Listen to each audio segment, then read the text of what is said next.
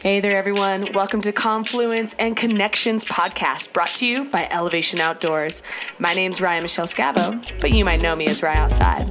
Join me on this podcast as I talk to outdoor industry professionals, small business owners, athletes, up and comers, passionate adventurers, and a little bit of everything in between. On this episode, we're hanging out with Erin Parisi. She's a mammoth athlete and presenter at this year's Lady Alliance Adventure Film Tour. She's also an incredible athlete, transgender woman, and founder of Transcending Seven. We're going to talk all about what that organization is and some of her next big adventures. Check it out. awesome. All right, we are recording. Cool. All right, everybody. This is Ryan uh, for Elevation Outdoors Confluence Connections podcast, and I get to hang out with Erin today. Erin, if you would do us all um, the honor of introducing yourself and let us know who you are. Yeah, for sure. Thanks for having me on the show. Um, I am a local Colorado person. Um, I'm a lover of the mountains. I'm a mountain biker, um, a casual crag climber, and also attempting to become um, add my name to the list of people who climb the seven summits. Um, if I was able to, I might become the first trans person to climb Mount Everest and also the first trans person to finish the seven summits. That's amazing. Absolutely amazing. And um, for those who don't know, can you name off those seven summits for us? Well, there's a little debate on one of them, but I can name them all off. Um, the first one is either Oceania or Australia, depending on which you define as a continent. If it's Australia, it would be Mount Kosciuszko, and if you say it's all of it, um, Oceania, then it's Jaya, uh, which is a mountain in New Guinea. The second one, sorry, I'm not even going to go in terms of height because I think I could do it, but it's going to slow things down. Um, Mark, and, and tell us, I'm totally going to interrupt you, and tell us if you've already summited them. All right, perfect. Well, I climbed Mount Kosciuszko. I've climbed um, Kilimanjaro, which is Africa's tallest peak. I've climbed twice. The third one is Mount Elbrus for Europe. Uh, I've climbed that as well. Aconcagua in South America, Argentina. Um, I've climbed that as well. And right now we're working on the final three, which is um, Denali here in North America, um, Mount Everest in Asia, and Vinson Massif in Antarctica.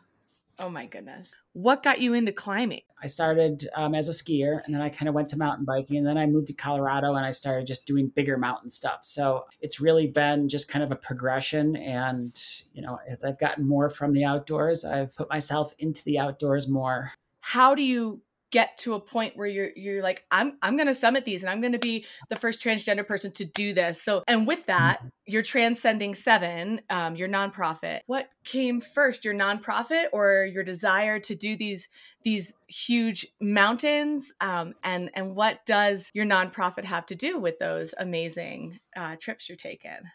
Yeah, for sure. So it's it's a little bit of um I never thought in my whole life that I could be both trans and adventurous. You know, I thought that those two things were pretty much mutually exclusive. All the trans narratives, I knew I was had a, you know, was going to have to confront um, my gender identity and, um, you know, kind of the way that I was manifesting at some point in my life from a very young age. So very young, I realized I had gender dysphoria. But um, I think what stopped me from from ultimately manifesting for decades was that the world's narrative for trans people, you know, pretty much either ends alone in the streets somewhere, or you know with an early death and those narratives didn't fit how i felt as a person so i didn't I ultimately denied myself a chance to transition. So when I did transition, I did very much feel like I was going to sacrifice most of the things I loved in life in order to be myself. And ultimately, that wasn't true. So I went out to kind of reclaim my space and adventure and in the world by climbing the highest point on every continent, which would allow me kind of the experience to regrow um, and find that space through those travels and kind of work on myself and, and who I am.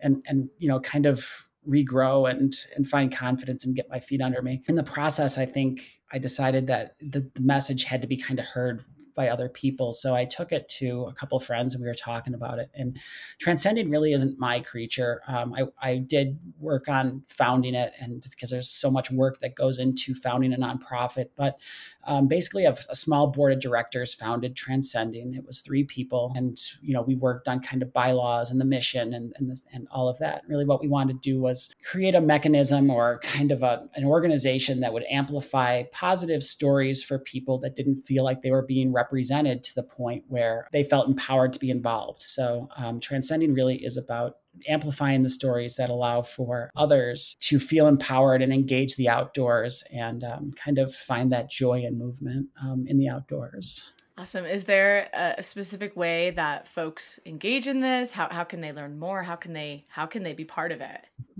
Yeah. So what we did originally was I had climbed two of the seven summits before I started even talking to other people about the idea that a nonprofit should maybe be in place to, to help amplify these stories and, and, and combat the marginalization and stigma that trans people face through kind of taking on the world's narrative. So my mission became the first, you know, the board got together and my mission became the first one that we we kind of committed to. And then we basically every mountain that I've I climb, the board gets together and they vote on it. But what we've done recently, just because there's so much legislation against the trans community and so many kids that are being affected is by being told that they shouldn't be involved in sports or they they're not allowed to move their bodies um, or learn to kind of engage the outdoors or live a healthy life. We're trying to find more opportunities where we send kids to summer camps or get kids out of the states where you know temporarily out of the states and, and help them find summer camps and affirmative spaces to grow. So I think if there's somebody that you know who's trans or queer and is looking to um, get get away from maybe an unsupportive or unaffirming place, um, you know, we want to hear those stories and we want to help those families. I think with some of the resources we have um, to kind of connect them with summer camps. And if there's travel costs or, or, cost of admission, we want to really work with with them to find their place into that opportunity. The other thing that we're doing is we're trying to engage climbing gyms to have queer climbing nights and uh, give out small micro scholarships so that people can go and not feel like they're financially constrained, and also have others that are experienced at belaying and teaching and bouldering and kind of some climbing techniques so that people who might be intimidated by that social setting can find you know allies and people that look and feel you know look like them in the gym and um, if, if, finances are a barrier, you know, we try to work on getting um, the gyms to donate shoes, um, you know, a day of rental on the shoes and the harness. And then, you know, if we pay for the day pass, that's kind of a win-win for everybody. And we kind of expand access to climbing. So really we've, we've gone from this big mission that I had and, like, and saying like, let's, let's amplify a, a bigger story down to helping more people kind of on kind of a grassroots level. Yeah, that's awesome. Are there any recent or even in the past uh, challenges you've you've had to overcome and and how did you overcome that challenge of summiting any of these mountains and and what did you learn from overcoming that challenge? Yeah there's always challenges. You know when i started this i think it was 2000 i climbed the first four seven summits in one year and then I took some time off to fundraise and to um, and because of COVID here, so I took the last two years I wasn't able to climb. I think the first thing that I faced was just the uh, the access to kind of the travel opportunities. You know, it, I can't really travel to some of the countries that I've got if I didn't have a passport that properly identified and gendered me. So that became a thing. Before I even started this, I had to have proper documentation to even leave the country because really to travel into Tanzania or Russia with a passport that doesn't match my identity would probably mean violence upon arrival. So that was um, that's a barrier, kind of you know, kind of at a bigger level. Sometime early in the trip, I might have started this before I was super. Well, I started at the right time, but I faced some violence. I think right in my own neighborhood. I was um, just trying to get out, and uh, it was about three days before I went to um, Kilimanjaro, and I I ran into a group of college kids who decided that that was their night to confront somebody and they realized I was trans and before I knew it I was being assaulted in my own neighborhood. So, um, you know, you're that was right before I went to Tanzania too. So you're thinking, well, Tanzania has a 30 year prison sentence for somebody who's if they're if you're gay and five years if you're lesbian. They don't really talk about gender identity much in their law system, but I can't imagine it's going to be much better. Um, so, you know, I was facing violence in the street in my own neighborhood. And I'm thinking, well, now I'm going to travel halfway around the world alone and, and climb this mountain. So that became you know, again, kind of a barrier that I faced right here at home to traveling outside the country. Um, like I said, once I get to that country, I kind of face the local laws. So Tanzania, 30 years for being a gay male, five years for being gay female, but I don't know how they would view me and and what resources I would have to help diplomatically if I were to find myself right. in a situation where I needed it. In Russia, same thing. I, you know, you're flying into Chechnya and the which are very close to Chechnya, not actually Chechnya proper, but that region, the Caucasus um, in Russia. And it's an area that's known for violence against their gay community. There's a lot of organizations that are trying to help gay men get out of the Chechnya region because there's so much violence towards towards them. So again, not a lot of resources about being trans in that area, but I can't believe it would be good. And I know that flying the rainbow flag is against the law in Russia, and it's punishable by two weeks in prison. So this goal isn't super easy and it's been kind of dangerous at certain points. And I hope at some point, you know, we are able to kind of move forward as a society and as a world and kind of overcome some of these these problems that I think a lot of people have in, in traveling like that. Yeah, that's that's a global shift. How is this inequality out there? How and so I guess I guess what my next question was be would be is how do you have that conversation? Do you feel like you identify with your passport? Do you have to have that conversation when you get there to say this is what I what I am doing and this is why I'm doing it because this is who I am? Or have you just not even gone down that route for concern of your own safety? No, there you know it's hard. It's stressful and I had to have that conversation for the 3 or 4 days be- between when I got beat up in my own neighborhood and when I was on my way to Africa. Um, I had to have it for those three or four days, and then I had to get on the plane for 20 hours for whatever it takes to get from here to there, and have the conversation the whole time I was on the plane. Of course, then I get off the plane, and they've got a fingerprinting system to get into Tanzania. So I said, "Oh, now I'm in trouble. They're gonna."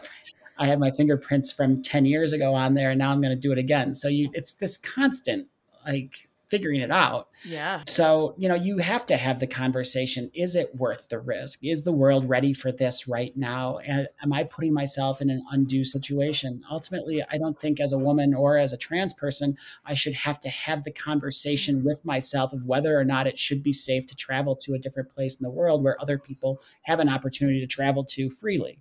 Right. It's an unfortunate reality that as a woman and as a trans person, I'm not able to just be safe going anywhere anytime. Yep it's that added layer and uh, mm. yeah I, I can't imagine that's easy. I, I, mean it's, it's already obvious that it's not fair right? right which is why like we need to change things and be part of that change. So for me like when i sit down and hang out with people like it's really inspiring to hear people's stories but it's also inspiring to hear the struggles and like the reality of everyday life and especially adventurous life so, uh, what's can I ask you what your your next big adventure is? I thought I heard something about Denali, but yeah, maybe well, I, I, could be wrong. We might possibly have a trip to Denali on the calendar. Um, Tell next, us more in the next few weeks. Um, yeah, I'll be heading to Alaska this this Denali season. Last year we were supposed to go, but COVID canceled all the Alaskan range permits. So this year I, I got another permit, and uh, we're headed out there pretty soon. I don't want to say the exact day. That's fair. That's fair. Who's Who's we? Do you you have a team of climbers going out? I was going to go with. I was trying to assemble a team a couple years ago, and with all kind of the disruption and me just kind of wanting to to move forward with this, I signed on with American Alpine Institute. Um, so they've got the logistics side of it, and um, awesome. I've just been training to be part of the team. Awesome. What does training look like? So I I, I want to know that. Like, how does someone say, "Well, shoot, I'm going to summit these epic peaks"? What does what do you have to do to train? I think the biggest thing with training for any sport is doing the sport itself eh, or doing something as close to that sport as possible. So if you're biking, train by, if you're looking to do a bike race, train by biking. Um, if you're looking to run a marathon, train by running.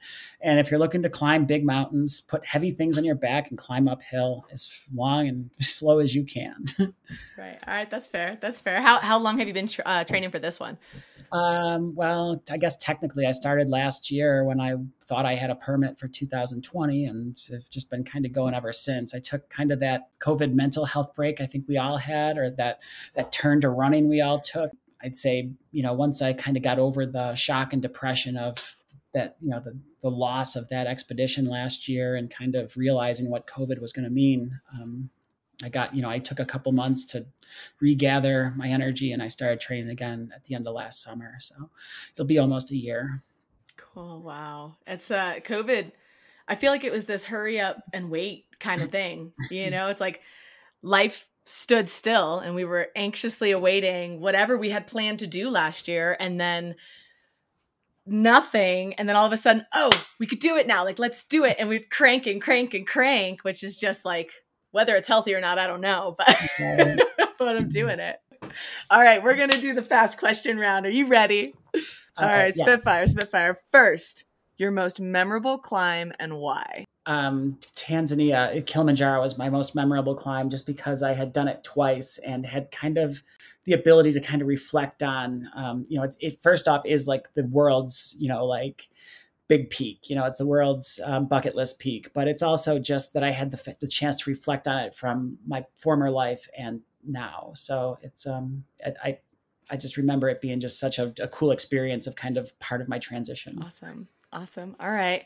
Favorite after climb meal and beverage? Oh, pizza. I'm so into pizza. All um, the pizza.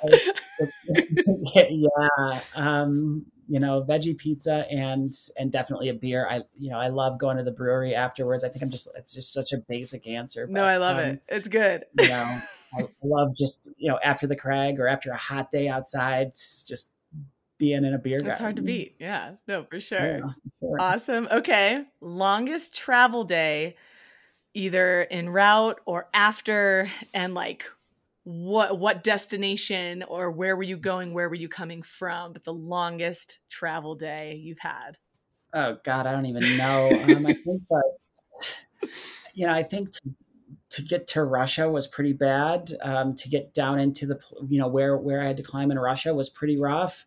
Um, the worst thing about it was I got there and realized my flight was delayed, and I got in at two o'clock in the morning. I was alone.